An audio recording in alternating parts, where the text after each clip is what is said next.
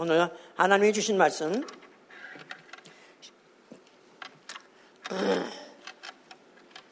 아, 시편 1절부터 6절까지 보시고.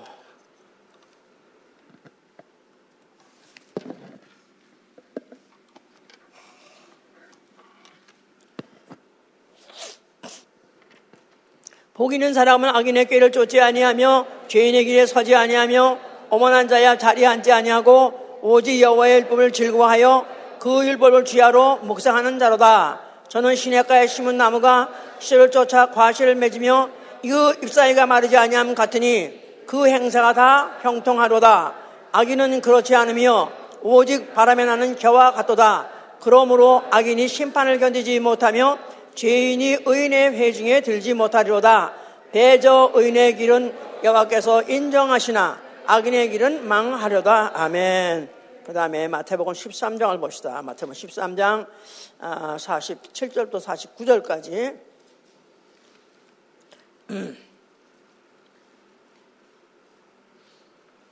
또 천국은 마치 바다에 치고 각종 물고기를 모으는 그물과 같으니 그물에 가득함에 물가로 끌어내고 앉아서 좋은 것은 그리 담고 못된 것은 내어 버리느니라 세상 끝에도 이러하리라 천사들이 와서 의인 중에서 악인을 갈라내어 풀무불에 던져 넣으리니 거기서 울며 이를 갈미 있으리라. 하나님은 정직하신 하나님이시다.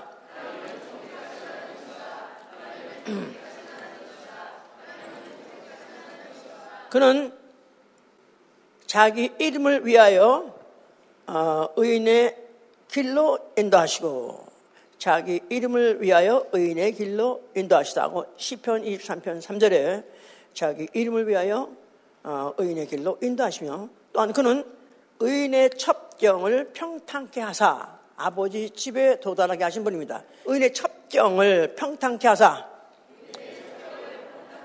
마침내 아버지 집에 이르게 하신 분이다. 예, 어, 하나님은 어, 정직하사, 정직하신 하나님은 의의 길을 첩경케 하사, 아, 의의 길을, 문의 첩경을 평탄케 하사 드디어 아버지에게 이르게 하신다는 것은 이사야 26장 7절에도 그런 말이 있습니다. 자, 우리 어, 신앙은 어, 나 영원히 의인 되었음을 믿는 것입니다. 믿, 믿으십니까? 나는 의인이다. 조금 그렇게 말할 때마다 좀 찔끔찔끔하죠? 근데 나 영혼이 나 영혼이 의롭게 됐다를 믿는 것입니다. 뭐로 말미암아? 다만 믿음으로. 다만 믿음으로 예수 그리스도의 공로를 믿음으로 내가 다만 어, 믿음으로 의인되었다는 것을 믿는 사실. 바로 이래서 내가 의인이 됐어요. 자, 이제 이 의인이 이제 어, 이제 살, 이 세상 살다가 이제 마지막 종첩이 어디냐? 어딜 갈라 하냐면 아버지 집에 가려는 거예요. 그죠? 아버지 집. 예, 그렇습니다. 그래서 이 평, 아버지 집에 갈 때 하나님께서 우리를 도우사 평탄한 길 가기를 원하는 거예요. 평탄한 길 가게 해 주옵소서. 자, 그래서 평탄한 길을 통해서 우리가 아버지 집에 다 마침내 도착하기를 원하는 거예요. 우리의 신앙이고 그것 때문에 기도하는 것입니다. 자, 우리의 신앙 생활은 어, 정직한 대로로 가는 것인데 정직한 대로라고 그래서 어, 잠언서 16장 17은 그 길을 가려면 정직한 대로로 가는 거래요. 그런데 정직한 대로라는 것은 다시 말해서 무엇이냐 하고 잠언서 16장 17절에는 악을 떠나면서 악을 떠나 악을 떠나 정직한 대로 간다는 것입니다. 악을 떠나지 못하면 결국 그 길로 못 간다는 거예요.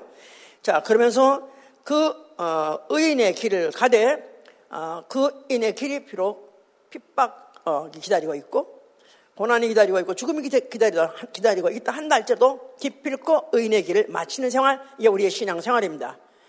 나 영원히 마땅히 가야 될 의인의 길을 핍박과 고난이 있다 할지라도 기필코 마치리라. 예, 그래서 기필코 그 길을 마치는. 어? 평탄하다 그러는데 왜 이런 핍박의 길이 있지? 고난의 한 길이 있지? 더 들어보셔요. 그래서. 자, 의. 자, 지금 계속 의에 대해서 말하고 있는데 뭐 의는 쉽게 말해서 오름이고 나아가서 법이라고 생각하면 돼. 법. 의나 법. 여기에는 타협점이라는 게 없어요. 절충점이라는 게 없습니다.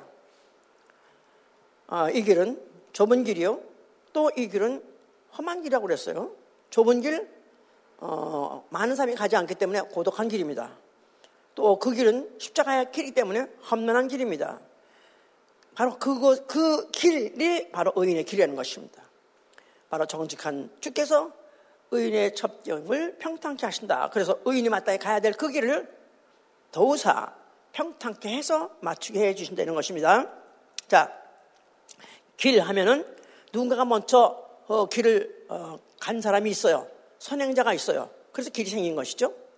자, 그래서 그 길이 생기면은 그 길을 따라서 가다 보면 내가 원하는 어떤 길이든지 만약 옳은 길만 찾으면은 어, 목적지에 도달할 수 있습니다. 정말 어, 사, 이 인간들이 어, 참 대단한 것이 어, 지금 어, 하나님이 이렇게 모든 만물 지어, 지어 놓으시고 정복하라 했는데 실제로 인간들이 정말 그 축복을 받아가지고 이 지구상에 길 하나 없던 이 지구상에 다 그렇게 길을 많이 만들어 놨습니다. 정말 미국의 자산 중에서 정말 최고의 자산이라는 건 하이웨이. 그야말 하이웨이 하나 맨 얼마나 어려운데 그, 그 길들이 많죠. 그런데 이제는 뭐, 아, 육로만 만들었냐면 또 하늘길도 만들어 놓고 또 밑에 바닷길도 만들어 놓고 해서 지금 하여튼 그야말로 길이 많습니다. 그런데 바로 그 길, 한다면 목적이 있는 사람은 그 길을 가야 돼요. 어느 목적이 있으면 그 목적을 향해서 목적에 도달하기 위해서 그, 그 길을 가는데 어, 그 목적지가 같으면 혹시나 혹시나 목적지가 같은 어, 그 같은 사람이 만약 그 길을 간다면 거기서 어떤 동행자 같이 가는 사람 만날 수 있어요. 또 나아가서 동반자도 만날, 만날 수 있어요. 그러다 보니까 그 길에 가다가 그 길이 뜻이 같고 마음이 같고 마음이 같고 목적이 같은 사람이 같이 가게 되면 그 다음에 어때요? 재미나는 거 이제부터 이제는 신나는 재미나는 거야 그 길이. 그래서 그 길이 평탄한 길이 될 수 있는 것이다 그 말이에요. 예. 자, 어, 하나님이 이제 아담을 에덴 동산에 살게 했습니다. 근데 그 동산에는 그야말로 부족함이 하나도 없이 그야말로 부여하고 참 넘치게 모든 것이 풍성했음에 불구하고 그 안의 문제는 어, 뱀이 있었고 그 뱀을 깬 마귀에 말에 의해서 여자가 아, 이제 여자가 어, 먼저 범죄를 해서 하나님이 그 맛이 선악과를 먹었습니다. 그런 바람에 그들이 범죄하여서 죄 범죄한 자들이 거기에 그대로 살 수 없기 때문에 하나님께서 내쫓으셨죠 이제. 자, 그래서 결국은 그는 어, 마귀의 종이 되어서 마귀가 가는 지옥에 같이 따라가게 됐어요. 그래서 마귀와 동행하게 됐어요.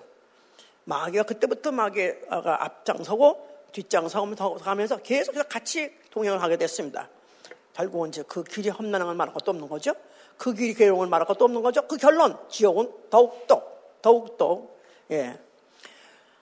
전 요새 그 터키에 아, 그 지금 지진 아, 나서 그, 그 참상을 볼 때마다 아, 별 에피소드가 다 많아요. 어떤 고통을 받고 어떻게 지금 그들이 어려운 당한 것이 여러 종류가 너무 많은데 와 그 순간순간 얼마나 지옥 같았을까 같아. 예. 그런데 그들이 그것으로 끝나는 것이 아니라 그 다음에 육체 다음에 영혼이 더 그보다 무서운 데 간다 생각하면 와, 얼마나 얼마나 정말 무서운 일이고 얼마나 정말 끔찍한 일인가 생각만 해도 정말 밤에 잠이 안 올 정도로 무서운 일이죠. 자 이렇게 인간이 어, 어쩌다가 어, 아담이 범죄한 바람에 마귀와 동행하는 자가 되더니 결국은 지옥형이 되어버렸습니다. 자 그래서 자모서 2장 13절에는 모든 인류는 이 무리는 정직한 길에서 떠나 어두운 길로 행하게 됐다 그랬어요. 이 무리는 인류는 정직한 길에 떠나 어두운 어, 길로 행하게 됐다. 정직한 길 하나님은 바로 하나님 말씀으로 정직한 길로 인도하시려는 분이신데 결국 그것을 갖다가 아, 그 마귀 거짓말쟁이 말 듣고 결국은 따라가다 결국 지옥하게 되어버린 것이죠 이제 자 그러면서 이제 어, 이렇게 어, 한 이런 어, 그런 길을 가는 자들 이런 자들을 에대제 명명하기를 이 물이 나가서는 악인이 하는데 악인 자 이게 지금 세상에서는 악인 의인하면은 도덕적이나 윤리적으로 생각해요. 그래서 어, 인간 사회에다가 만약에 해악을 끼치면 악인이고 또 인간 사회에다가 만약에 어떤 선 어, 덕을 끼치면은 선인 어, 뭐 의인이다 이렇게 말하는데 성경은 그렇지 않습니다. 성경에서 말하는 악인은 정의가 있어요. 악인은 누가 악인이냐 하면은 시편 시편 시편 10장 4절에 보면은 모든 사상에 하나님이 없는 사람이에요. 하나님이 없다. 신이 없다. 이런 사람들을 바로 악인이라고 되는 거예요. 예. 지금 한국에, 아, 지금, 어, 3, 40대 그 무슨 통계, 통계낸 걸 한번 발표한 걸 들어봤더니, 어, 그들은 아예 이제 어느 종교를 믿냐 안 믿냐 그런 거는 관계가 없고 거기까지 그 상관도 없고 이제 신이 없다.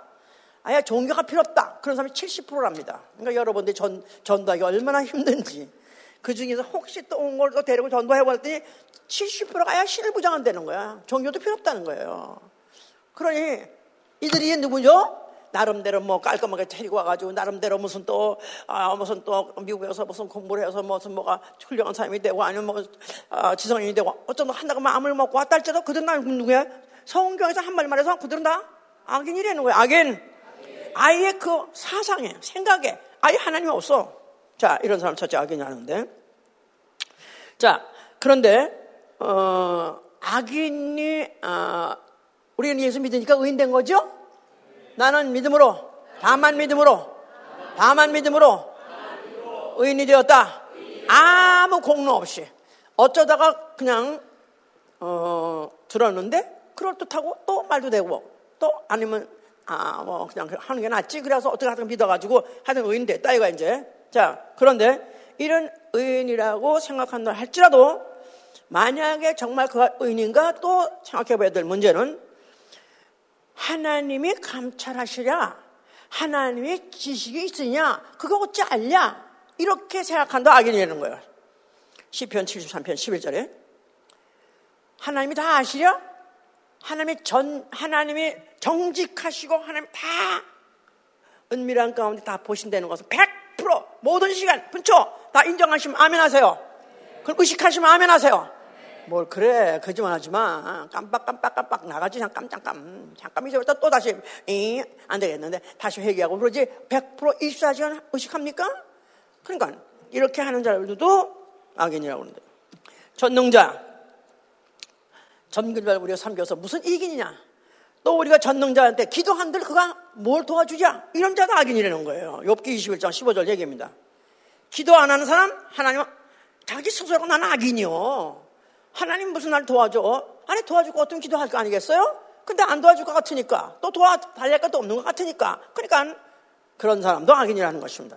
또한 어, 엽기 21장 21장 14절 보니까 주의 도 하나님의 도 다시 말해서 진리 알기를 즐겨하지 않는다는 거예요. 주의 도를 알기를 즐겨하지 않는 자, 주의 도를 알기를 즐겨하지 않는 자, 진리를 알기를 즐거워하지 않는 자, 그도 악인이라는 거예요. 또 시편 36편 저희 보면 하나님을 두려워하지 않는 거예요.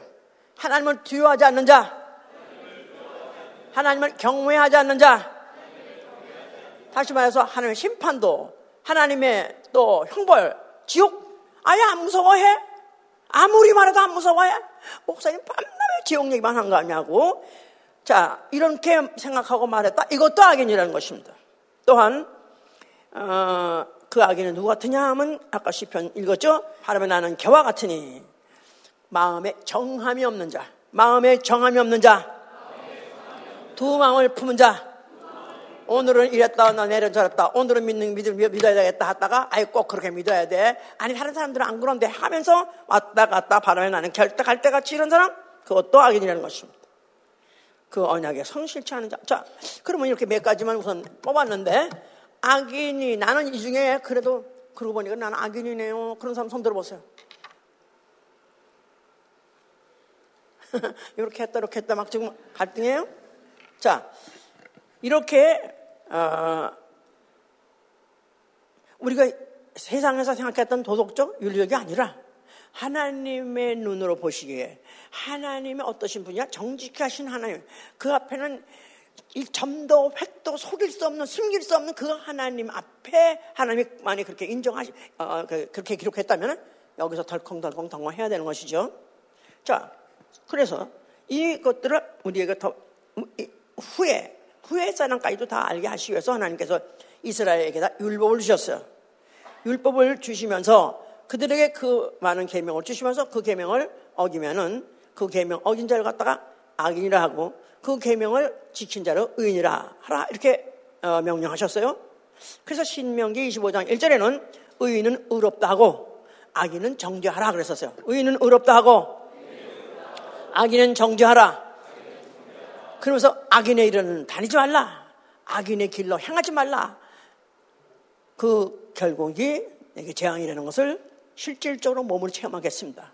그러면서 그들에게 또 주신 게 뭐냐면 선지자가 선지자를 줬어요. 선지자를 줬어요. 선지자. 자, 선지자는 하나님께서 어떻게 사용하실라 하시냐면은 그를 파수꾼으로 사용하신다고 그랬어요. 자, 선지자 에스겔 33장 봅시다. 에스겔 33장. 에스겔 33장 8절부터 11절까지.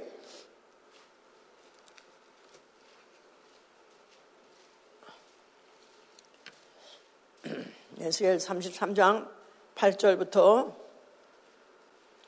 11절까지. 가령 내가 악인에게 이르기를 악인아 너는 정령 죽으리라 하였다 하자. 네가 그 악인에게 말로 경고하여 그 길에서 떠나게 아니하면 그 악인은 자기 죄악 중에서 죽으려니와 내가 그 피를 네 손에서 찾으리라 그러나 너는 악인에게 경고하여 돌이켜 그 길에서 떠나라고 하되 그가 돌이켜 그 길에서 떠나지 아니하면 그는 자기 죄악 중에 죽으려니와 너는 내 생명을 보존하리라. 그래서 만약에 악인이가 누구였죠? 정말 악인 누구였죠?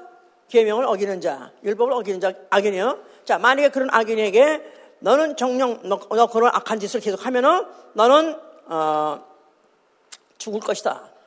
너는 하고 말했다 이거예요. 근데 혹시 그가 돌이켜서 아이고 내가 잘못됐나? 그래서 만약에 그가 그 길에 돌이켜서 그가 어, 그 회개하고 돌이키게 되면은 그러면은 그 어, 악인은 어, 살되 그러나 만약에 악인이 만약에 그렇게 경고했는데도 불구하고 그가 돌이키지 아니하면 그 악인은 죽을 것이고 그런데 만약에 네가 돌이키라고 그에게 말했는데도 불구하고 그가 돌이키지 않으면은 그는 그 자기 죄에서 죽을 것이지만 너는 네 생명을 보존하리라 그랬어요. 그래서 악인, 자 악인을 갖다가 우리가 어, 볼때 만약에 하나님이 없다, 신이 없다, 하나님 어디 있어? 꼭 교회 가야 돼, 믿어야 돼 하고 만약 그런 자가 있다면은 악이네요. 이런 사람을 만약 그 당시에 우리가 봤다면 어떻게 되느냐 하면 그에게 경고해서 너 그렇게 하면 죽어. 그래서 그걸 알게 줬는데 그럼에도 불구하고 그가 돌이키지 아니하고 만약에 회개하지 않는다면은 그는 자기 죄에서 죽겠지만은 내가 회개하라고 내가 또 경고했다면 너는 네 바로 영혼은 네가 구원받을 것이다. 내 생명을 너는 유지할 것이다 하고 이렇게 말씀을 이렇게 했어요. 자, 그래서 이게 율법과 선지자, 율법과 선지자. 이게 구약의 역사예요, 이제. 의인은 의롭다 하고 악인은 정죄하라. 또 그리고 아니 악인이 안에 있으면 그 악인은 반드시 경고하라. 그래서 만약 그가 회개하고 돌이켜서 살기 살면 다행이고 못 산다 할지라도 내 영혼은 네가 어, 생명을 보장할 것이다. 이것을 이제 그렇게 깔고 간 것이죠, 이제. 자, 그러면서 성경 역사는 하나님이 의인과 동의, 동행한다는 사실을 보여주셨습니다. 그래서 하나님 어, 의인과 동행하다. 그럼 같은 길을 간다 이 말이야. 한 방향으로 한 목적을 향해서 같이 갈 때 동행한다 그러죠. 자, 에녹은 어, 창세기 5장 24절에 하나님과 동행하다 돌아 하나님 의 믿음으로 믿음으로 그런 하나님과 동행하더라 그랬었어요. 어, 그런데 하나님이 어, 그러다 데려가시니까 더 이상 세상에 있지 않더라.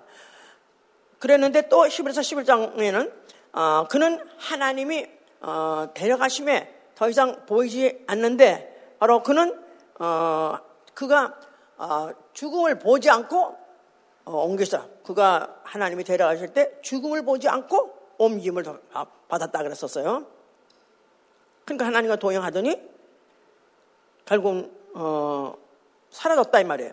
그랬는데 결국은 그는 하나님이 죽음을 보지 않고 그 하나님을 데려가, 그를 데려가셨다. 옮겼다.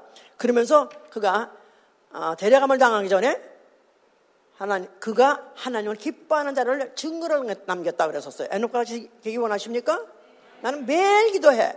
매일 기도하는 게 나는 요, 아, 에녹과 같이 되길 원한다고. 에녹은, 어, 지금 생각하면 이게 생명의 부활을 말하는 건데 사실 그 당시에는 생명의 부활 아니라 할지라도 죽음을 보지 않고도 데려감을 당한 사람이 있었었어요. 근데 그가 죽기 전에 어떤 사람이냐? 저는 하나님을 기쁘게 하시는 자라.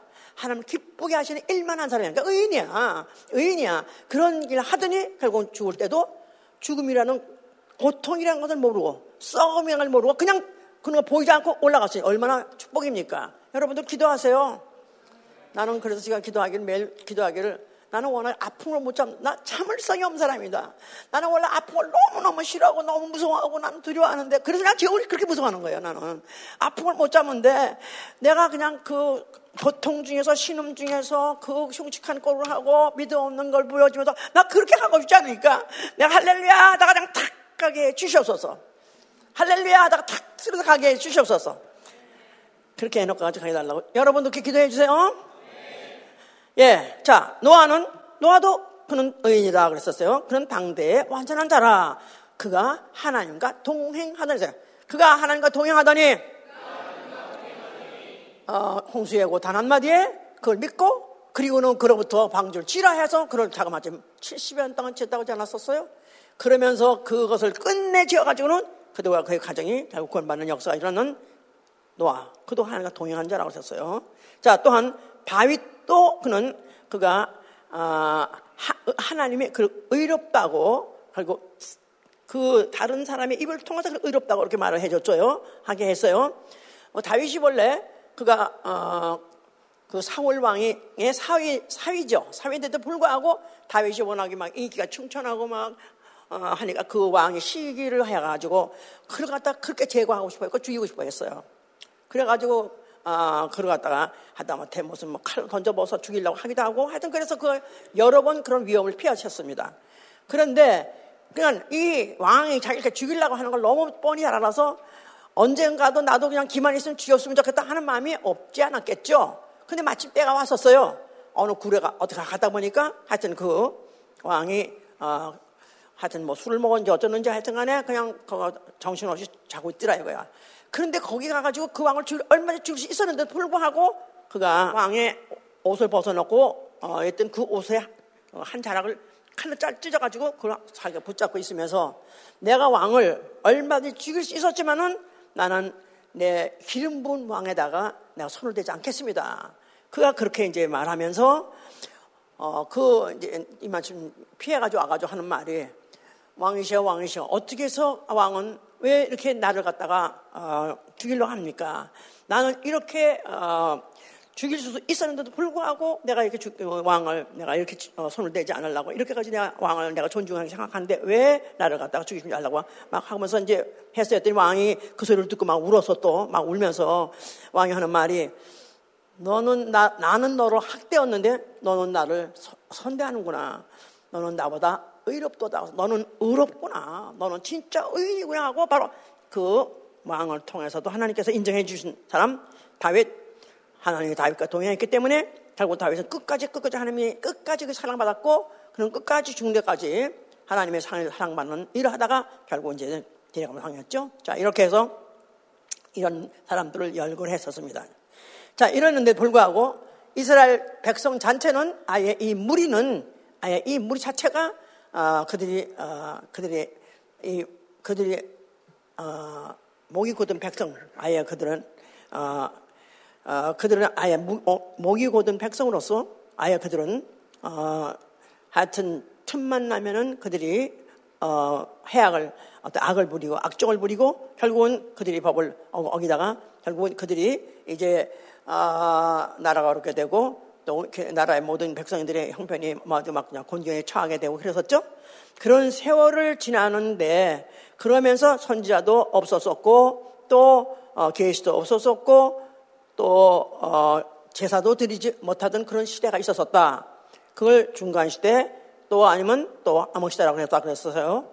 근데 그 이제 400년이 이제 지나서 그 마지막 때가 됐었네. 그 아마 400년이 마치는 때쯤 했을 때 광야에 나타난 사나이가 있었으니 그가 누구예요? 침례요한이에요. 침례요한. 자, 그를 갖다 뭐라고 말하면 광야에 외치는 자의 소리라고 말했어요. 광야에 외친 자의 소리. 자, 그가 광야에 외친 자의 소리라고 어, 그가 무슨 어, 그가 무슨 소리를 외쳤냐면은 회개하라 천국이 갖고 하느니라 그랬죠? 예, 회개하라 천국이 갖고 하느니라 그 말을 이사야 40장 3절에 뭐라고 하냐면 그는 하나님의 대로를 평탄케 한 자라는 거야. 하나님의 대로. King's Highway. King's Highway. 바로 하나님의 그 하이웨이를 그는 평탄케 한 자라고 그걸 갖다가 그렇게 말했죠. 자, 그러는 바람에 그가 하여튼 예수 그래서 나타나기 전에 먼저 나타나가지고 그가 광야에서 그 외칠 때 하여튼 회개하라고 천국 갈것 같다 하니까 그때 사람들이 그렇게 광야로 몰려와가지고 많은 사람들이 아, 침례를 받았다 그랬죠? 무슨 침례? 물로 회개케 하는 침례. 물로 회개케 하는 침례. 물로 회개케 하는 침례. 그래서 그가 강에서 어, 침례를 줬어요. 그럴 때 그때 그 침례를 준다는데 어, 어 그의 뭐, 생, 어, 뭐 어떤 행색도 그렇고 표정도 그렇고 음, 목소리도 음, 무렁차고 나름대로 또 이들은 어, 선지자가 없던 시대에 또 선지자가 언제쯤 나타나나 선지자가 나타나서 어, 그래서 우리 민족을 또 의의 길로 인도해야 되는데 근데 선지자가 없으니까 불안하다 이 말이에요. 그랬는데 아 하나 나타나서 회개하라고 하는 거 보니까 그의 표정이든지 또 아니면 그의 위용이든지 또 아니면 그의 목소리든지 어, 무시할 수가 없이 어, 하나님 보내신 선지자인가 하여튼 해서 그들이 가서 침례를 받으러 갔습니다. 그래서 막 침례 받는 거예요. 사도인도 받고 또 뭐 바리새인도 받고 받는 거예요. 그러니까 그때 침례하이 뭐라고 말했어요? 이 독사의 자식들아, 내가 너희들과 뭐로 네 침례를 받아서 의로워진다고 했느냐? 만약에 하나님이 그렇게 할 것 같으면 돌들 가지고도 할 것이다. 너희들이 속으로 아브라함 자손이라는 생각도 하지 마라. 너희들이 회개에 합당한 열매 맺지 아니하면 결단코 어우러질 수 없다. 하고 그가 이제, 이제 소리 친 건데 결국은 어, 그가 그들의 침례를 받아서 온전히 또 어우러졌다면 또 나름대로 또 우리는 또한 한 급을 땄다고 생각하겠지 그들은 정말로 회개하는 회개케 하는 침례 누가 회개해요? 죄인이 뭐를 보고 죄인인 거한 거예요? 누가 죄인이라 한 거예요? 율법이 죄인이라 한 거고 선지자들이 죄인이라, 죄인이라 한 거 아니에요. 율법과 선지자. 구약 시대는 율법과 선지자 시대다 이 말이에요. 구약 시대 때 그들이 율법과 만약에 구약을 안다면 율법과 선지자가 무슨 기능을 안다면은 즉 너희는 죄인이고 죄값은 반드시 받아야 되고 이 죄인은 지옥이다. 그러면서 혹 네가 만약 회개하면 살아날 길도 있다. 이런 것들을 경고하고 또 그렇게 어, 그런 메시지를 준 것이 바로 선지자였었는데 그들이 율법과 선지자에서 듣지 아니하고 오히려 그들이 그냥 그런 듣지 않은 말은 자기가 자기 죄를 인정하고 자기 죄를 갖다 고백하고 자기를 시인하는 그런 행위가 없이 침례가 하나 또 하나 급수 따, 급 수를 따면 된다고 생각했는데 자신에게 이들 너희들은 독사의 자식이다. 너희들 아직도 멀었어. 너희들은 그 과정을 겪어야 돼. 회개에 합당한 결과, 회개라는 과정을 겪어야 바로 이제 어, 니들이 만날 자, 니들이 진짜 만나서 어려워질 이를 수 어, 어, 어려워질 이가 오는데 진짜 의인이 오는데 그가 내 뒤에 오시는이다 하면서 그리스도 예수를 그가 어, 어, 소개한 것이다 그 말이에요. 내 뒤에 오시느니 나는 그의 신들매도 감당하지 못한다. 내 뒤에 오시느니 바로 그는 점도 없고 흠도 없고 죄도 없는 아예 죄와는 무관한 바로 하나님이 보내신 이가 오시는데 바로 그는 하나님의 천국이다 하고 이렇게 표현한 것이다 그 말이에요. 자, 그래서 이제 그 소개를 받고, 그래서 광, 그 바로, 바로 그 길이야말로 하나님의 대로, 킹스 하이웨이, 예수 그리스도 천국, 천국이 오는 대로를 바로 침례 요한이 회개하라는 그 소리 속에서 외쳐가지고 그 대로를 깐 것이다. 그 말입니다. 그 대로에서 나타나시니 그 대로를 밟고 오시니가 누구라고요? 예수와, 예수와. 자, 예수 그리스도께서 성전에 나타나셨어요. 자, 그가 성전을 향해서 뭐라고 말씀하셨어요? 자, 이 성전 너희가 헐면은 내가 살면 일으킬 것인데 그들은 생각할 때 아니, 아니 과연 어떻게 하나님의 이름이 있는 곳? 나아가서는 어떻게 하나님의 계명을 어, 그 모신 곳? 어떻게 어, 감히 사람이 그걸 갖다가 헐라할 수 있냐? 무함하다. 이건 정말 죄인 중에 괴수다. 당장 죽어 마땅하다. 이렇게 생각했죠? 예수께서는 성전을 헐라만 한 것이 아니라 너희가 헐면 내가 살만해 일으키리라 그랬어요. 너희가 헐면 내가 살만에 일으키라. 예루살렘 성전, 손으로 지은 성전, 그 안에는 뭐가 있다고요? 율법이 여호와 이름이 있고요. 그다음에 율법의 계명들이 율법이 있고요. 자, 그러니까 벌써 그 성전 헐어라. 그러면 그 율법을 율법을 명했던 것들은 그 모든 계명을 지키면 지키면 여호와께서 동행하신다 그래요. 그 율법을 지키면 여호와와 동행한다 하는 말은 이제 그 다음에 이제 성경 읽고요. 만약에 어, 이스라엘이 계명을 율법을 지키고 계명을 지키면은 여호와께서 동행해 주신다는 거예요. 그랬는데 그것은 사실은 여호와 하나님 자체가 동행하는 게 아니라 천사가 동행한 거예요. 율법의 시대에 구약 시대에 여호와께서 나타나시다 여호와가 누구 말씀하시다 여호와께서 한다 할지라도 그건 다 사람이 아니라 천사라는 걸 누누이 배웠어요. 그렇죠? 네. 그러니까 여호와께서 동행할 때 누구 동행한다고요? 율법을 지키는 자. 그러니까 소위 말해서 율법을 지키면 의인인데 의인과 동행하되 천사하고 동행했다 그 말이에요. 예. 그런데 헐어버려라. 이제는 율법을 지켜서 의로워진 사람하고 천사가 동행하는 것이 아니라 이제는 내가 왔으니 예수아 누구죠? 예수는 누구세요? 예수아는 하나님의 아들 독생자예요. 하나님이세요. 그런데 그가 독생자로 오셨다 그 말이에요. 자, 그러면서 그가 어, 독생자로 오셨는데 그는 처음 오신 분도 있으니까 또 읽어야겠네. 말씀이 요한복음 1장입니다. 요한복음 1장.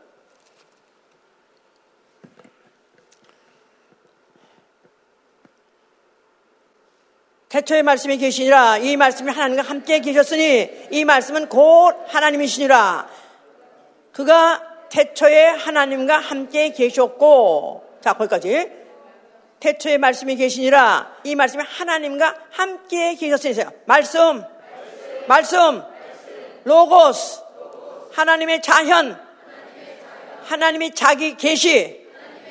영원전부터 만물을 창조하시기 전 이 우주 하늘이 있기 전 그 어떤 피조물이 있기 전 아무것도 없을 때 아무것도 없을 때의 태초에 그때 말씀이 계셨다. 근데 그 말씀은 하나님의 자기 계시, 하나님이 자기를 나타내주는 방법, 하나님 피조물에게 자기를 나 타내주는 방법이에요. 그런데 그가 하나님과 함께 계셨다는 거야. 하나님과 함께 계셨으니 말씀은 곧 하나님이시니라. 자, 말씀은 하나님이시다. 하나님이 말씀이다 그러면 안 돼요? 말씀이 하나님이세요. 왜냐하면 하나님은 말씀, 말씀만이 아니고 하나님은 그보다 더 클 수 있으니까. 그렇죠? 성부, 정성, 성신. 성부, 성장, 성신. 삼위가 일체예요. 그런데 말씀은 육신으로. 말씀은 육신으로 누구, 누구죠? 성자. 성자로 오시니까. 그냥 성부, 성자, 성자. 그냥 1위가 말씀인데. 그냥 그래서, 그래서 하나, 말씀은 하나님이다. 할 수 있지만 하나님은 말씀이다 하면 안 된다 이 말이죠. 알았어요? 알아들었어요?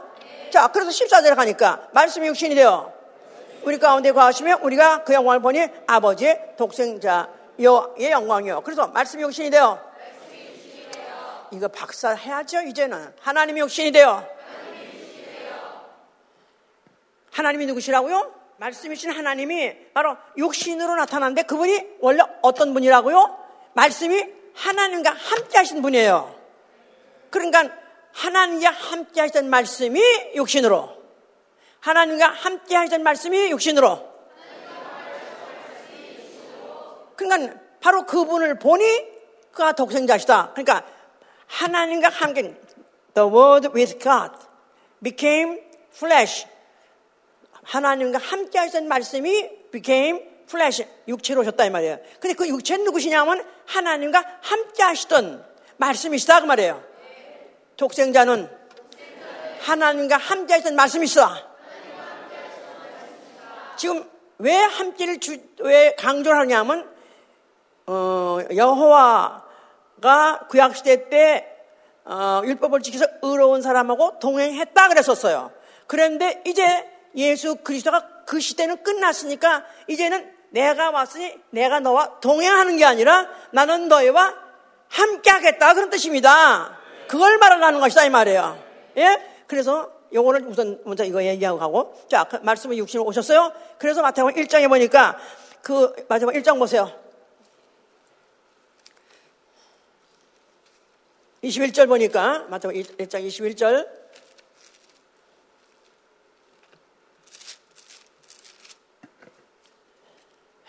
아들을 낳을, 마리아한테 하는 말에 천사가 와서 하는 말이 아들을 낳으리니 이름을 예수라 하라. 이는가 자기 백성을 저희 죄에서 구원할 자이심이라 하니라. 이 모든 일에 된 것은 주께서 선저로 하신 말씀을 이루 하심이니 가라사대 보라 처녀가 잉태하여 아들을 낳을 것이니 그 이름은 임마누에라 하리라 하셨으니 이를 번역한즉 하나님이 우리와 함께 계시다. 하나님이 우리와 함께 계시다.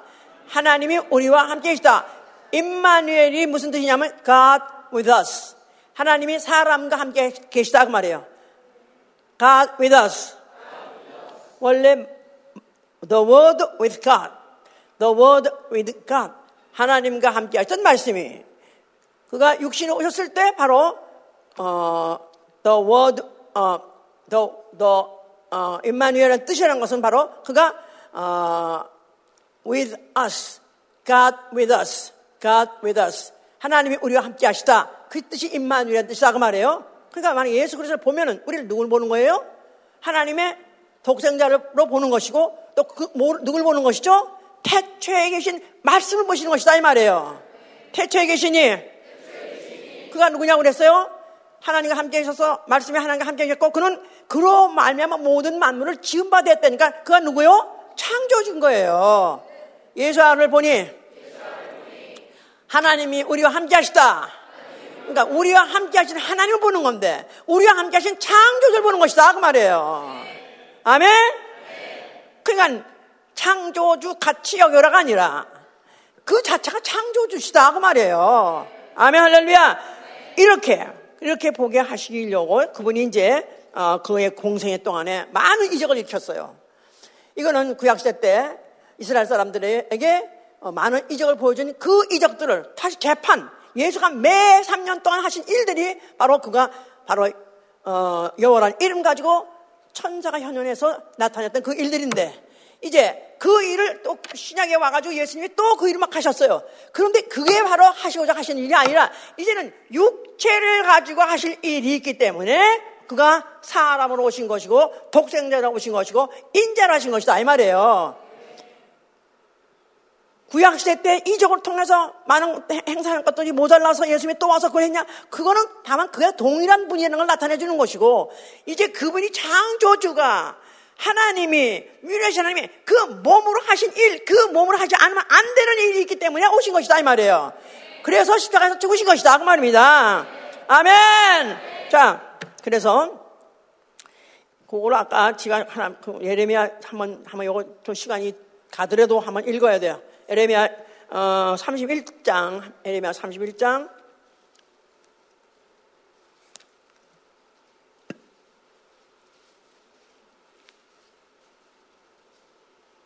(31장) (21절) 보시면은 (21절)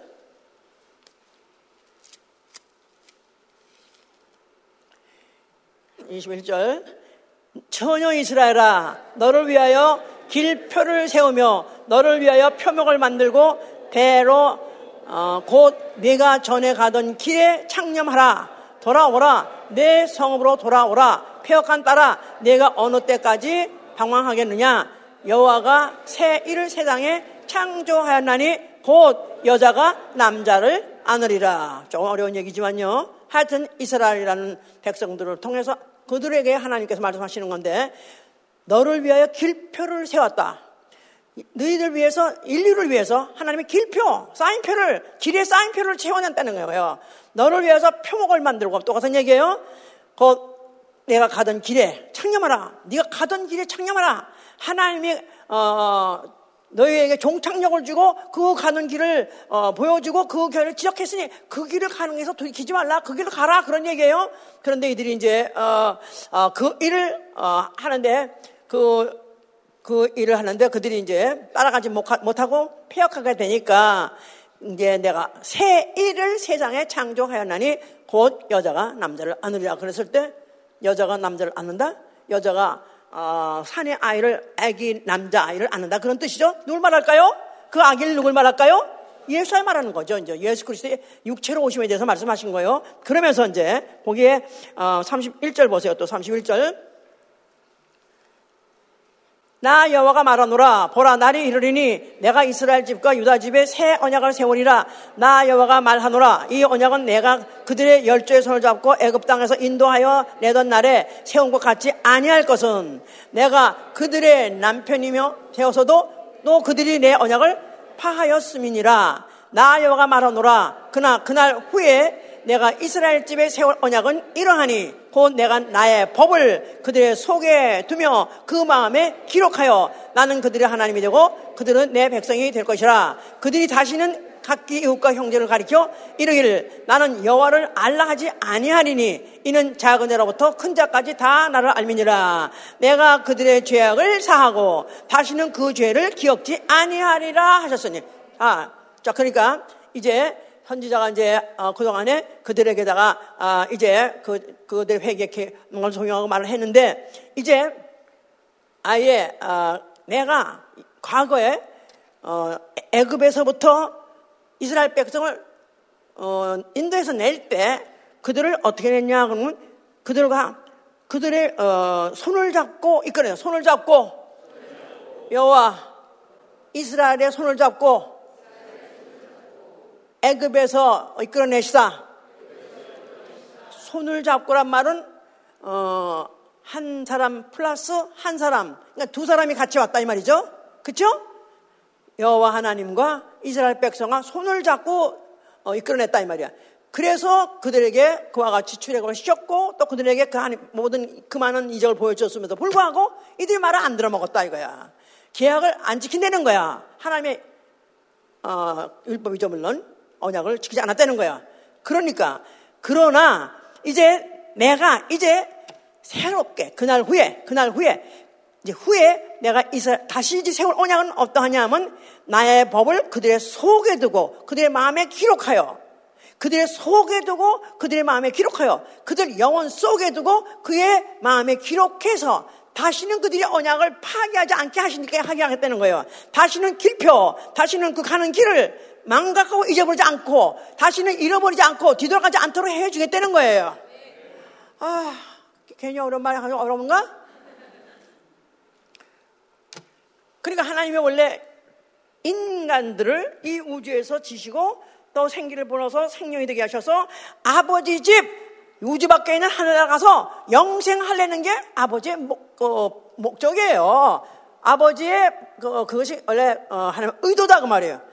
그런데 이런데 이들을 갖다가 어떻든지 데리고 갈란데 율법과 선지자로서 가리키고 해도 안 되더라 그 말이에요. 또 안 돼가지고 실망했다면서 사실 육체이기 때문에 그들이 그렇게 못하는 거죠. 그런데 이제 이것을 하, 어, 이룰 날이 곧 온다. 바로 그가 누구냐면 바로 침례 요한의 소개를 받아서 나타나신 말씀이 육신으로 오신 예수 그리스도이다 이 말이에요. 그래서 그때부터 이제 그가 이제 너희에게 앞으로 세월 언약은 손을 붙잡고 강제로 끌고 가는 것이 아니라 너희 영혼 속에 너희 마음 속에 기록해서 너희 속에서 우러나서 처음부터 애장됐던 그 길, 바로 의인의 길, 의의 길, 하나님 인도하셔서 아버지 집으로 가는 그 길, 그 길을 가게 하신다는 것입니다. 자, 그래서 이제 예수 어, 그렇게서 하신 말씀 요한복음 14장 6절에 어, 이제 예수께서 제자들에게 그랬죠. 내가 이제 먼저 아버지 가서 그 아버지 집에서 너희 거할 곳을 처소를 다 마련하는 내가 다시 와서 너희를 데려가리라 그랬어요. 근데 그 길이 어디입니까? 자, 그 길은 예수께서 내가 바로 그 길이요. 나는 길이요. 진리요. 생명이요. 그래서 나는 길이요. I am the way. 나는 그 길이니 나는 나는 기요 진리요 생명이니 나로 말미암지 않고는 아버지 집에 갈 자가 없느니라 그랬어요. 나로 말미암지 않고는 아버지 집에 갈 자가 없느니라. 그러니까 길이 여럿이 있는데 예, 아버지 집으로 가는 길은 the way 하나밖에 없다는 거예요. 누굴 말하는 거예요? 예수 자신만이 아버지 집으로 가는 길이라는 것입니다.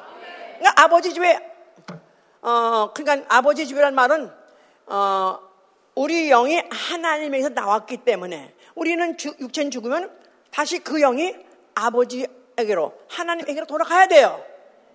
내 육체는 흙에서 어, 흙으로 된 것으로 만들어졌지만 육체가 죽으면 이 육체는 흙으로 돌아가네. 영은 하나님께서 하고 불어, 불어 넣으셔서 만든 영이고 그 영이 그런데 돌아갈 수가 없게 됐죠? 죄를 못 돌아가게 됐어요.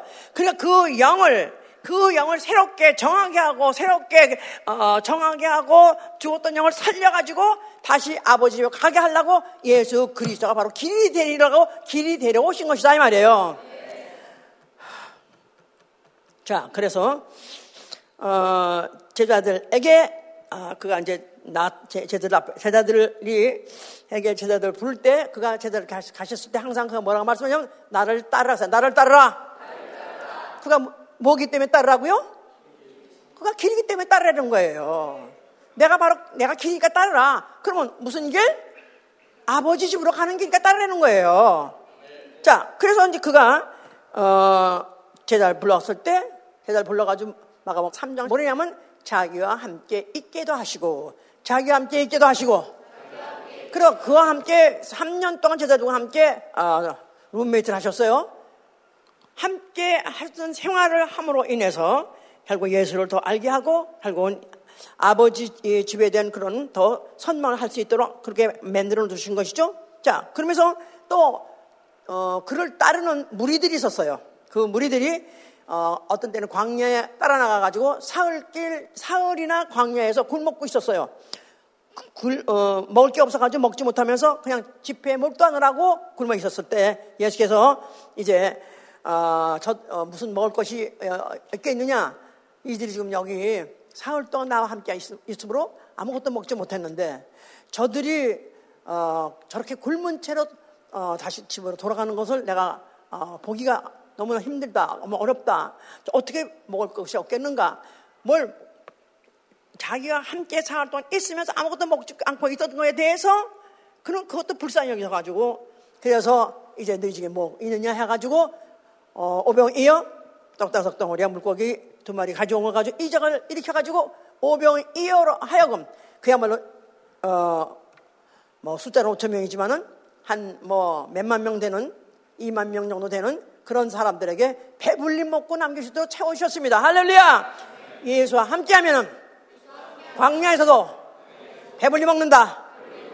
예수와 함께하면은 어, 풍파, 어, 풍랑이 있을지라도 어, 안전하다 하는 것을 같이 있으면서 함께 할 때마다 그런 것을 이제 보여주셨던 것이죠. 이제 동생 자처럼.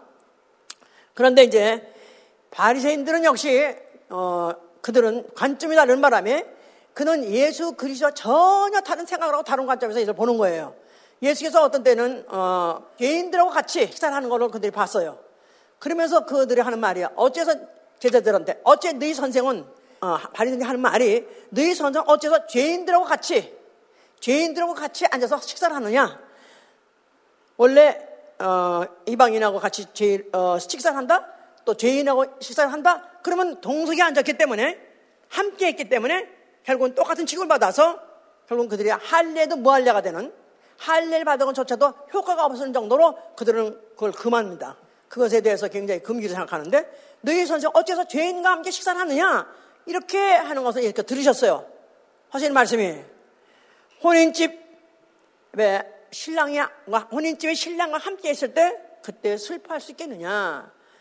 지금은 바로 너희들이 기뻐하고 기뻐할 때다. 지금이야말로 너희들 지금 가장 어, 너희가 같이 기뻐할 일, 같이 함께 하면 가장 행복할 일이 바로 너희가 만났으니 어째서 네가 금식할 수 있냐? 차라리 빼앗길 때 그때 금식할 것이다. 하고 말씀하셨어요.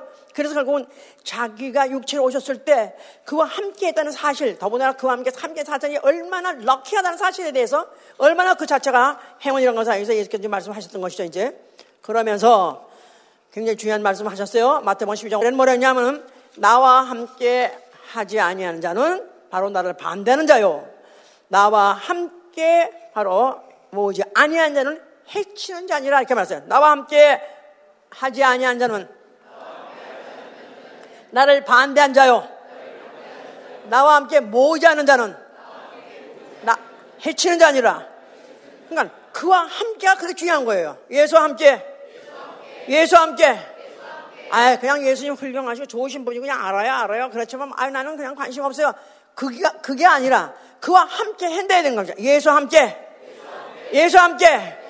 자, 그래서 예수가 예수의 제자들에서 그들, 그들과 함께 3년을 거의 같이 매 아침부터 밤중까지 3년을 같이 있던 거기서 그 제자들이 가출을 해가지고 집단 가출해가지고 어, 집에 안 돌아갔기 때문에 그래서 예수를 만나려면은 어, 그, 그 가족들이 아니, 면회를 올 정도로 그래서 저기 당신 저기 뭐 어, 당신의 어, 애미가 저기 있나이다 해가면서 당신 예수한테 그 제자가 제 어머니가 오거나 형제가 오면 저희 형제가 저기 있나이다 하면서 예수님 자체를 갖다가 항상 가출 한 사람 같이 또 제자들도 또 따라 가출한 자 이렇게 생각했었다 이 말이에요.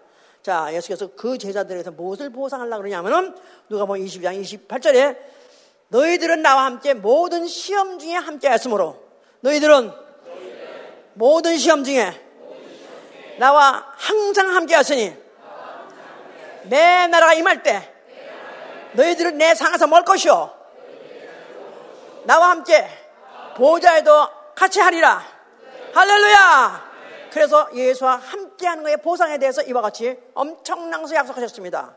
그 나라를 상속할 것이고 보좌에도 함께할 것이고 임금이 먹는 그 상에서 같이 먹을 것이다. 임금 보좌 함께 해준다는 거예요. 예수와 함께. 자, 동행하던 자들도 대단하지만 예수께서는 동행정화도 아니다. 나와 함께 하는 게 중요한 것이다. 이렇게 상승시켜서 말씀하시고 그에 대한 약속을 말씀하신 것이다. 그 말입니다. 자, 예수께서 이제 제자 중에 하나가 그걸 갖다 팔았고 잡혀가시게 됐어요. 다, 아, 이제, 어, 도망가고, 그 중에 이제, 한 사람이 팔무로 해서 나머지는 다 도망갔다. 목자를 치니까, 그 중에 목, 어, 목자를 치니까 다 도망갔더라 그랬었어요. 자, 다 도망가고, 함께 하, 하는 것에 대한 보상도 들었고, 함께 하는 거 역사도 다 봤는데 불구하고, 막상 예수께 그 어려움이 상하니까 다 도망갔어요. 그러나 예수께서 그에 대해서 저주하지 않으셨습니다. 어차피 그거는 성경에 기록된 대로 되어지게끔 있었기 때문에 내가 목자를 치리니 그들이 다 흩어지리라 하는 말씀도 됐기 때문에 그에 대해서는 하나도 유감이 없으셨어요. 그러면서 십자가 죽으시면서 그다 뭐라고 말씀하셨어요? 나 이뤘다. 자기의 가는 길을 마치게 됐다 그 말이죠. 인자로서 하나님이 사람으로 오셔서 바로 인자로서 하신 일을 다 마치게 됐기 때문에 다 이뤘다 하셔서 그가 하신 말씀이 아버지요 내 영혼을 받아 주시옵소서. 아버지요, 내 영혼을 받아 주시옵소서. 그는 자기 아버지 계명대로 죽으시고 결국은 어, 아버지의 품으로 다시 돌아갈 수 있도록 어, 그 일을 마쳤다는 그런 뜻이죠. 그래서 뭐 어, 이가 이제 또 마귀를 심판하신 것이고 또한 그의 죽음으로 인류를 대속하시고 그가 흘리신 피, 그 피를 영혼에 받은 사람, 그 피를 영혼에 받은 영혼을 의인이라고 말하는 거죠. 의인. 의인 되게 하셨어요. 내 안에 예수 피스 아멘 하세요. 다만 복음을 듣고 은혜로 믿음으로 된 거예요. 나는 의인 의인이다. 자, 이제 이 의인 된 자들로 하여금 이제 의인의 길을 의의 길을 가게 해 주신 것이다 이 말이에요. 의인을 된 것을 막, 막 그걸로 끝나는 게 아니라 이제 그 길을 가는 거 그 길 갈 수 있는 길을 열어 놓으셨다 그 말이에요. 아멘. 자, 그래서 그는 하늘로 올라가셨고 그는 하늘로 부활 승천하시고 그리고 몇 날이 못 되어서 성령을 곧 보내주신 거예요. 성령 누구한테 내리시죠? 의인된 나 영혼에 내리는 거예요. 나 영혼에 성령 받아서 아멘 하세요. 자, 이런 자에게 이제는 소망이 생겨서 소망. 무슨 소망? 의인의 부활이 있고 어, 악인의 부활이 있는데 이제 어느 부활을 택할 것이냐? 사도행전 24장 얘기해요. 의인의 부활, 심판의 부활. 자, 이제 부활을 할 겁니다, 이제는. 전 인류는 믿거나 말거나 전 인류는 한 번 육체로 태어났던 사람은 어, 반, 이제 반드시 죽을 것이고 또 죽은 후에 그 영혼은 반드시 언젠가는 부활할 것입니다. 근데 그 부활 중에서 생명의 부활이 있고 심판의 부활이 있어요. 의인의 부활이 있고 악인의 부활이 있어요. 어떤 걸 원하십니까? 의인의 부활 원하시죠? 생명의 부활 원하시죠? 아멘! 그런 자에게 의인의 길을 가게 하시는 것이다 이 말이에요. 그게 목표다 이 말이에요. 소망이 바로 목표다 이 말이에요. 자, 그래서 바로 그렇게 가려고 이제 성령 반사님은 이제 그런 그런 사람들을 교회로 불러 모셨다 이 말이에요. 교회. 자, 사정전 입장 보세요. 교회.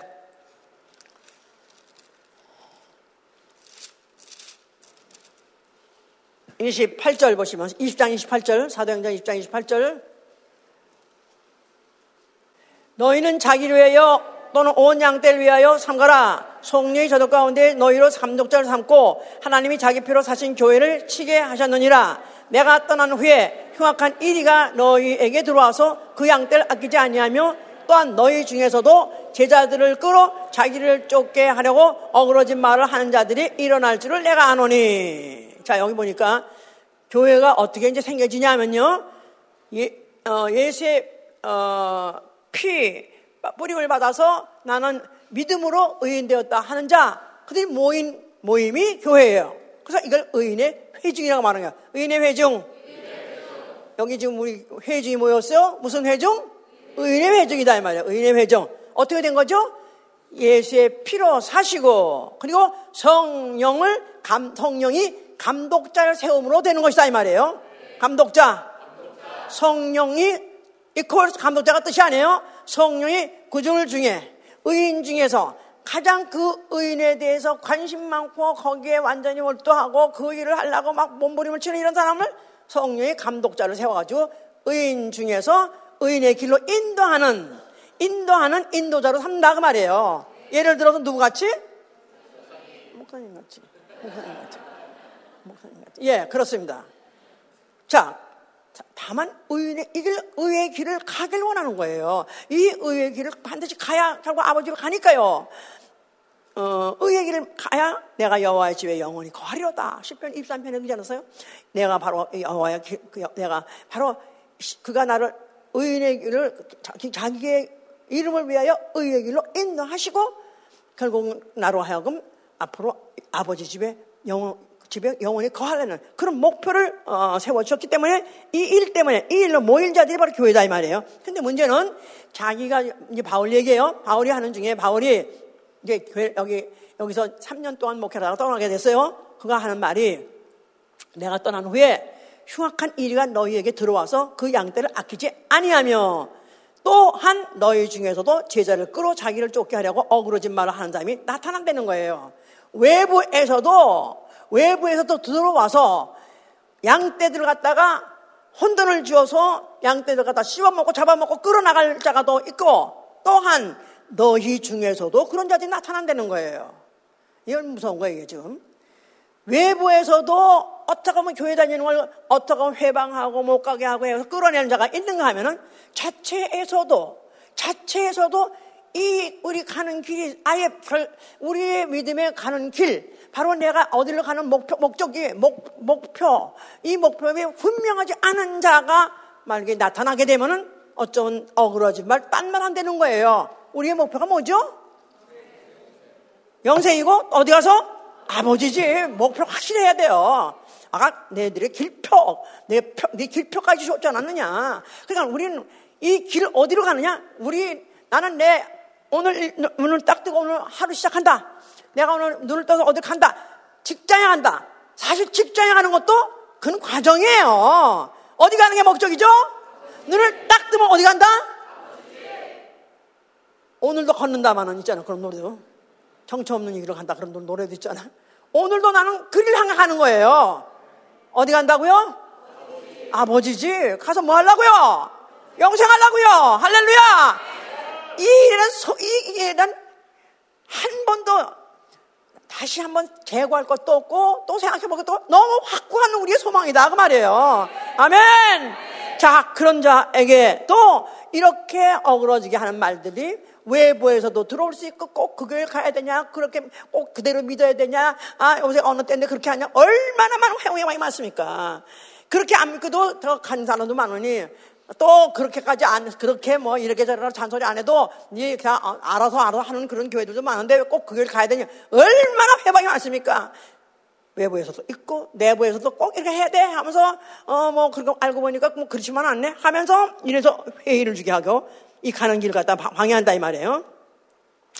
자 그런데 그 바울이 결론 내기를 내가 3년이나 밤낮 쉬지 않고 눈물로 각사로 훈계하던 것을 기억하라. 지금 내가 너희를 주와 및 은혜의 말씀께 부탁하노니 그 말씀이 너희를 능히 든든히 세우사 거룩해 하심을 입은 모든 자 가운데 기업이 있게 하시리라. 은혜의 말씀, 은혜의 말씀. 내가 떠나서 다시 너희 얼굴 내 대면에서 보지 못하지만은 너희들 속에 내가 그동안에 3년 동안 울면서 불면서 내가 전했던 그 말씀이 너희 속에 있기를 원한다 이 말이에요. 그 말씀이 너희 인도자가 되기를 원한다 이 말이에요. 그 말씀이 바로 지도, 지, 도자가 인도자 너희 가는 길을 이 마지막까지 끌고 갈 수 있기를 원한다. 아멘 할렐루야. 은혜 말씀 부탁한다. 그래서 그들이 끝나고 난 다음에 그들이 어, 그, 저, 저, 바울을 환송하면서 그들이 그 부둣가에서 그들이 막 어금막해서 울면서 그들이 해, 이제 환송했다고 하지 않았습니까? 하여튼 그래서 바울이 갔던 곳은마다 바울이 가서 그토록까지 애처롭게 그래 진실을 말하고 진실 을 말하고 우리의 소망이 뭐냐 우리가 가는 길이 어디냐 바로 가는 게 예수여 바로 그 말씀이 무서 이렇게 했던 게는 다 교회가 생겼던 것이고 바로 그 교회를 통해서 많은 영혼들이 그냥 구원받게 되고 많은 이제 그 복음이 막 유럽, 유럽에 소위 말해서 막 퍼졌던 것이죠 이제 그러면서 우리가 꼭 이렇게 해야 될 이유는 왜 우리가 끝까지 이 소망을 이루지 위해서 살아야 될 이유는 뭐냐면은 세상 끝에 심판이 있다는 것입니다. 아까 읽었죠? 마태복음 아까 13장 읽었죠? 자, 천국은 마치 바다에 치고 각종 물고기를 모은 그물과 같은 얘기세요. 그물, 그물. 교회는 의인의 회중 그물이에요. 물고기 잡은 그물이에요. 나는 그물 안에 갇혔다. 나는 한미 앞에 나갔다 잡혔다. 재수없게 그날 안 갔으면 좋아서 그렇게 애니까 펼쳐 나가다가 그냥 꿰져가지고 아 마음이 약해가지고 그냥 어쩌다 가다 보니까 그냥 사람들이 너무 그냥 너무 너무 날쌔게 해주고 그냥 아, 그냥 불쌍해고 또막뭐 아, 한건 하려고 하는 것 같아서 내가 또 미안해가지고 또 한번 해줄게 해가지고 하여튼 갔다가 여기 잡혀버렸어 예 어쩌다 하여튼 간에 교회 안에 머물고 있습니다 예? 자 그런데 지금 마치 그물같이 잡혀 있는데 그건데 마침 그 그, 어, 물고기를 담아놓고 그 물고기가 이제, 가득한 물고기에다가 물가로 끌어내는다고 난다면은 그 중에서 좋은 것과 못된 것을 갈른다는 거예요. 좋은 것과 못된 것. 좋은 거, 나쁜 것. 온전한 것, 온전치 못한 것. 그걸 갈른다는 거예요. 갈른다는 거예요. 갈라서 좋은 것은 그릇에 담고 앞으로 데려가고 못된 것은 어떻게 한다고요? 의인 중에 악인을 갈라내어 풀무불에 던져놓으리라. 풀무불 어디 간다고요? 의, 어디 간다고요? 의인의 회중에 들어있던 자들 중에도 지옥 갈 자가 있다는 거예요. 교회에서 오늘도 예배를 받는데 또 지옥 갈 자도 있다는 거예요. 내 말이 아니에요. 자세히 보세요. 의인 중, 우리는 의인의 회중이에요. 의인의 회중. 아까 10편 1편에서 읽었어요. 악인은 그렇지 않으며 저희들은 의인의 회중에 들지 못함이라고 했어요. 의인이 우리가 지금 이렇게 교회는 의인들이 모이며 의인의 회중이지만은 하늘나라 의인의 그 중에 가야 돼요.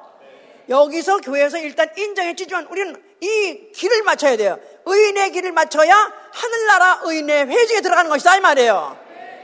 10편 1편을 다시 보세요. 아까 다시 보시면 다시 빨리빨리 읽으세요. 보고 있는 자는 사람은 악인의 길 쫓지 아니하며 죄인의 길에 서지 아니하며 오만한 자의 자리에 앉지 아니하고 오직 여호와의 율법을 즐거워하며 그 율법을 주야로 묵상하는 자로다. 저는 신약가에 심은 나무가 시절을 쫓아 과실을 맺으며 그 잎사이가 마르지 아니함 같으니 그 행자가 다 형통하려다. 이건 의인에 대한 얘기예요. 거기까지는. 그런데 그 다음에 악인은 그렇지 않으며 오직 바람에 나는 겨와 같도다. 그러므로 악인이 심판을 견디지 못하며 죄인이 의인의 회중에 들지 못하려다. 대저 의인의 길은 여호와께서 인정하시나 악인의 길은 망하리로다. 그러니까 자 아까 처음에 악한 자애들 말했어요. 악한 자가 누구라고 그랬죠? 첫째? 하나님 없다는 사람들, 불신자 악한 건 말할 거 없어. 그게 무슨 석가모니니 무슨 하여튼 무슨 어떤 종교 교준이 해가지고 그렇게 죄 한 번 안 지고 그렇게 착하게 살았다 할지라도 성경에서 뭐라고 그러는 거예요? 악인이라는 거예요. 그런데 그 다음에 악인, 어, 그런, 그런 카테고리에 들은 것 같지 않으면서도 의인 중에 있으면서도 여전히 만약에 악인같이 산다면, 악인같이 생각한다면 그도 악인이라는 거예요. 하나님은 뭘 알냐? 하나님이 다 감, 감찰하셔? 뭘 다 하셔? 하나님의 그 은밀하게 보시는 하나님 앞에 자기가 정직하지만 속이는 자, 이것도 악인이요. 전능자를 섬기는 것도 무슨 소용이냐? 기도하는 게 무슨 소용이 있느냐? 진리에 대해서 알려고 하지 않냐고. 그리고 하나님의 경외하지 않고 두려워하지 않냐고. 지옥, 지옥이란 치가 뜨릴 정도로 무섭고, 정말로 지옥이라면 정말 죽어도 못 가고, 거기다가 마음에 정함이 없어? 바람에 나는 겨? 그 바로 악인이라는 거예요. 만약 이런 것이 있다면 어떻게 돼? 우리는 오늘이라도 회개해야죠. 아멘? 회개한다는 말은 다 빨리 내가 잘못 가던 길을 교정해야 된다 이거야. 빨리 교정해서 원래 내가 가던 길로 가야 된다 그 말이에요. 아멘! 그 길이 어떤 길이냐? 그냥 좁은 거 좁은 길. 험한 거 좁은 길, 험한 길. 그러나 그 끝은 영생입니다. 좁은 길, 험한 길. 좁은 길 왜 좁은 길이냐? 길 자체가 좁다는 말은 많은 사람이 안 간다 그 말이에요. 대중은 그런 거 싫어한다는 거예요. 아주 극소수의 사람만 가는 거예요. 내가 다시 올 때 믿음을 보겠느냐? 아직 극소수 사람만이 그 길을 간다는 거예요. 그 길을 마친다는 거예요. 그 길 마치기 원하십니까? 아멘! 아멘! 마쳐야 됩니다. 안 마치면 불못불에 들어가니까요. 의인의 회중이 잠깐 있으면 소용이 있어. 그물 안에 있으면 소용이 있어. 버려버리는데. 예? 근데 이걸 교회가 안 가르치는 거야. 바른 교회들이 설교를 안 하는 거야. 예수 믿으면 착한 사람 되고 좋은 사람 되고 나이스한 사람 되는 것만 가르치지. 예? 자, 그래서 좁은 길 험한 길. 그러니까 마태복음 5장 10절에는 그렇게 말한 거죠. 의를 위하여서 핍박을 받는 복이 있나니 천국이 저희 것이며 의를 위하여 핍박을 받는 복이 있나니 천국이 저희 것이며 하늘에서 너에게 상이 큼이라 그랬었어요. 그러니까 의가 누구냐? 예수 그리스도 자체가 의고요. 예수 그의 말씀이 의고요. 그래서 그 예수 때문에 아니 예수 말씀 때문에 핍박을 받고 고난을 받으면 기뻐하고 즐거워하라 내게 상이 큼이니라 천국이 너의 것임이라 의인의 길 의인의 길은 고독한 거예요 이 의인의 길은 대중이 환영받는 길 대중이 손하는 길이 아니에요? 극소수라도. 혼자 가는 길 혼자라도 일 혼자.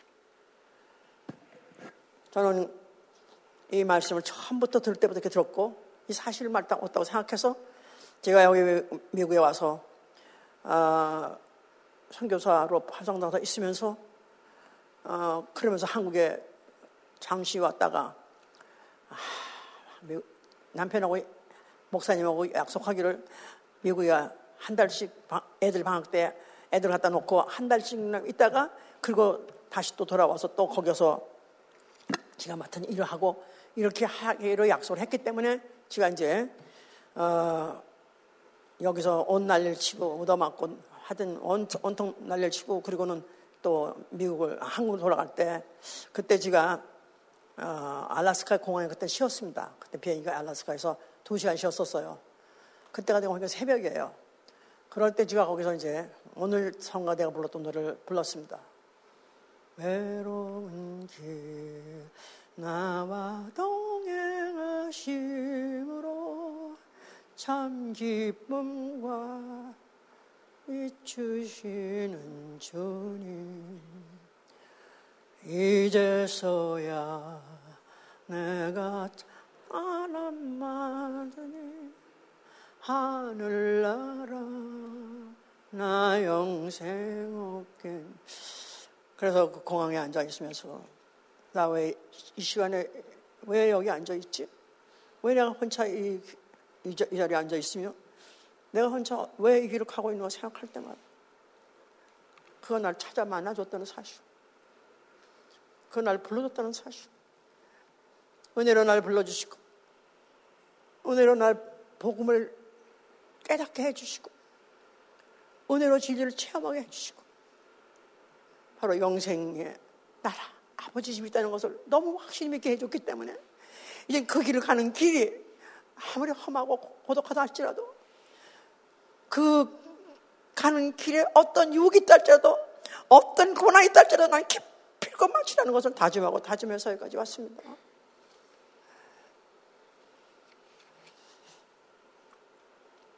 바로 정직하신 하나님이 그 길을 평탄케 해준다는 것은 정직하신 하나님이 의인의 길을 평탄케 합니다. 평탄케 합니다. 평탄케 합니다. 그 길을 어, 확장해주고 넓게 해주고 어, 대로를 깔아준다. 그래서 하나도 어렵지 않게 만들어서 그런 뜻이 아닙니다. 거기에 같이 가는 동행하는 자가 있을 때 물론 주님이 같이 가시고요. 그뿐이 아니고 같은 목적을 놓고 같이 가는 동역자, 동지, 제자, 친구가 있습니다. 그 길이 아무리 험난한 길일지라도 어렵지 않습니다. 평탄계란 말은 그런 고난이 없다는 게 아니라 고난을 가더라도 같이 가는 동역자가 있고 같이 동지가 있으면 그 길은 기쁜 일입니다. 동행하시는 거예요. 주님이 동행하실 때 사람을 붙여가지고 동행하게 해주셔서 이 길을 가게 하시는 것입니다. 저는 그래서 우리 교회에서 어, 모든 우리 성도들이 물론 서로 인격으로 또 서로 섬기면서 교제하는 거 그것도 환영하고 좋습니다. 근데 서서는 저는 어떻게 그들에게 뭐를 권하고 싶으냐 하면 서로 받은 은혜에 대해서 은혜의 말씀 은혜의 말씀. 저들을 내가 은혜의 말씀 부탁합니다 하고 바울이 말한 것이 저들이 내가 전한 말씀이 저들이 은혜가 되게 해 주시옵소서. 저들로 하여금 변화되게 하고 저들이 이 길을 가는데도 끝까지 끌어갈 수 있는 힘이 되게 원동력이 되게 그걸 마칠 수 있도록 유혹을 부리실 수 있도록 힘이 되게 해서 은혜의 말씀. 그럴래니까 말씀을 듣고 나서 그냥 하루 듣고 아멘 하지 말고요. 같이 교제하세요 말씀하면서 구역에서도 같이 교제하시고요. 또 부서도 같이 교제하시고요. 같이 또 뜻이 맞으면 같이 말이 맞으면 같이 자꾸 같이 다시 말씀을 가지고 은혜 말씀 가지고 반복하고 또 씹고 하면서 그 길이 내가 어디로 가고 있는 길인지 부담이 스럽지 않도록 그 길을 넉넉히 기쁘고 즐겁게 마치시기 위해서 축원합니다. 부부끼리 덮고 가세요. 오늘 설교 듣고 집에 갔어요. 그러면 또 집에 가서 오늘 당신 무슨 말씀 들었지? 뭐가 은혜가 됐어? 당신은 무슨 말씀 들었지? 서로 얘기하면요. 그 얘기를 서로 나누면서 그렇게 기뻐집니다. 아, 이상해요. 그 말씀 뻔히 아까 들은 건데도요. 같이 얘기하면 갈수록 그게 기뻐져요. 그러면서 또 그 말하는 그 사는 사상들 보니까 그분이 그렇게 그렇게 또 이뻐요. 사랑스러워요. 그러니까 주와 같이 가는 길 은혜의 말씀을 같이 가야 되는 거예요. 그래서 그 말씀 내가 온전히 감동되고 그 말씀에 내가 그 말씀에 완전히 그 말씀이 아주 내 안에서 네 몸에다 내 생각에다가 내 마음에다가 기록한다 그랬으니 그 말씀이 내 안에서 기록된 그 말씀이 살아서 움직임으로 인해서 우리가 이 가는 길, 이 의인의 길이 어렵지 않게 하시고 여기서 낙오가 되는지 없게 하시고 반드시 마치어지길 예수로 축원합니다. 기도합니다. 난 이렇게까지 믿으려고 한 건 아니었었어요. 그냥 교회 교양 삼아 다니고 마음의 어떤 심 어, 마음의 어떤 평안을 위해서 그렇게 그냥 교회를 다니기 시작했었어요. 근데 이게 말씀 알고 들고 보니까 점점, 점점, 점점, 점점 어려워지네요. 뭐, 점점, 점점 쉽게 될 일이 아닌 거네요. 우리에게 반드시 가야 할 길을 가게 하시려고, 평탄한 길을 가게 해 주시려고 우리 귀를 열어주신 것입니다. 이제 내가 가는 길이 어떤 길인지 알고 가게 하여 주시옵소서. 내가 가는 길 아버지 중에 가는 길이요. 이 길은 좁은 길이요. 험한 길이요. 그래도 나는 갈 것입니다. 걱정 마세요. 평탄한 길 주신다는 것입니다. 나에게 통역자가 있게 해주시고 동지가 있게 해주시고 동무가 있게 해주시옵소서 기도합니다.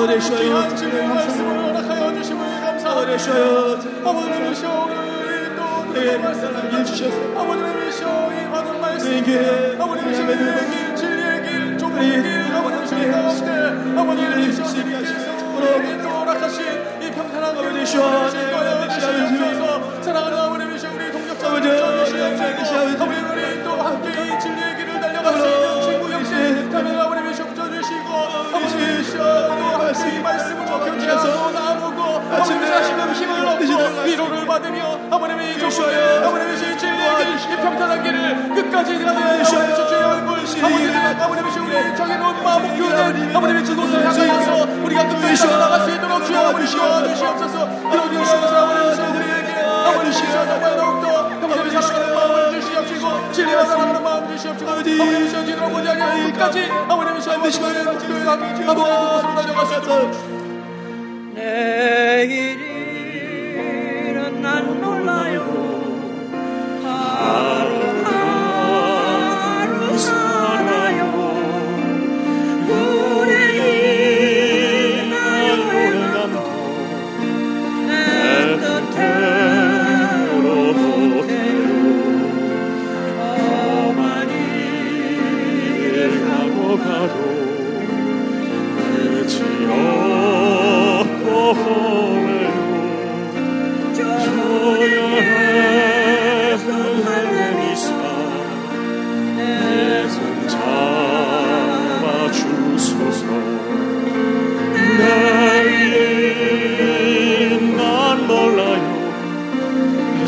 장